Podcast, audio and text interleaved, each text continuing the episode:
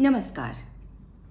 आज मैं आपको खालसा पंथ की स्थापना की एक बहुत ही रोमांचकारी कहानी सुनाने जा रही हूँ। बात सन 1699 की है।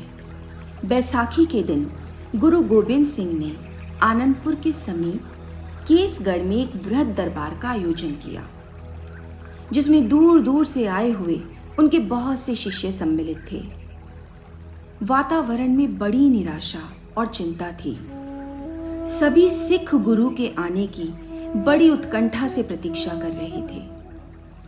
इतने में नंगी तलवार लिए विरवेश में गुरु गोबिंद सिंह जी आ उपस्थित हुए। उनके मुखमंडल पर एक अपूर्व तेज था। तलवार को घुमाते हुए वे कड़क कर बोले, आप जानते हैं कि हम आज यहाँ क्यों एकत्रित हुए हैं? हम पर जो अत्याचार हो रहे हैं, उनसे आप सब भली भांति परिचित हैं। सहने की भी एक सीमा होती है। अब समय आ गया है कि हमें डट कर इन अत्याचारों का सामना करना होगा। इसके लिए बलिदान करने होंगे। बोलो, अपना शीश अर्पित करने के लिए कौन प्रस्तुत है?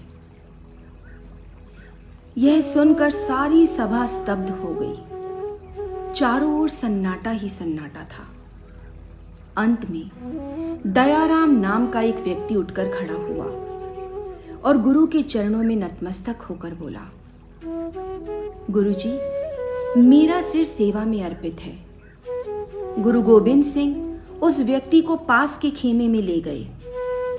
थोड़ी देर में खच की आवाज़ हुई और खेमे की नाली से रक्त की धारा बह निकली।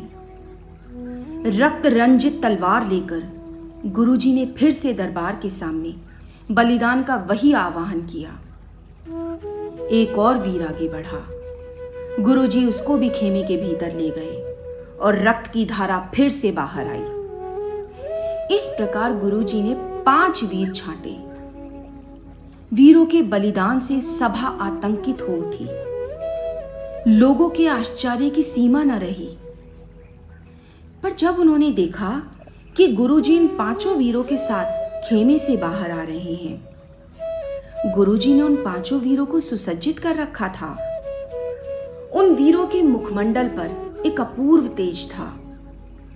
उन्हें देखकर सभा जय जयकार करने लगी। गुरुजी ने पाँचों वीरों को अपने पास बिठाया और घोषणा की कि मुझे पाँच सच्चे वीर मिल गए हैं। गुरु ने इन पाँच वीरों को पंज प्यारे के नाम से संबोधित किया और कहा, खंडे का अमृत पियो और दीक्षा धारण करो। उन्होंने उन्हें समझाया, तुम में ऊंच नीच का कोई भेद नहीं है। मुझमें और तुम में कोई अंतर नहीं है। तुम केश, कच्छा, कड़ा, कंघा और कृपाण धारण करना और धर्म के लिए मर मिटने को तत्पर रहना। उन्होंने उनसे, वाहे गुरु जी का खालसा, वाहे गुरु जी की फतेह, कहलाया और अपने धर्म का नाम खालसा रखा। तत्पश्चात गुरु ने इन पंच प्यारों से स्वयं दीक्षा ली और अमृत पान किया। इस प्रकार गुरु को खालसा तथा खालसाओं को गुरु बनाकर उन्होंने हमारे सामने आपे गुरु चेला का अलौकिक आदर्श उपस्थित किया।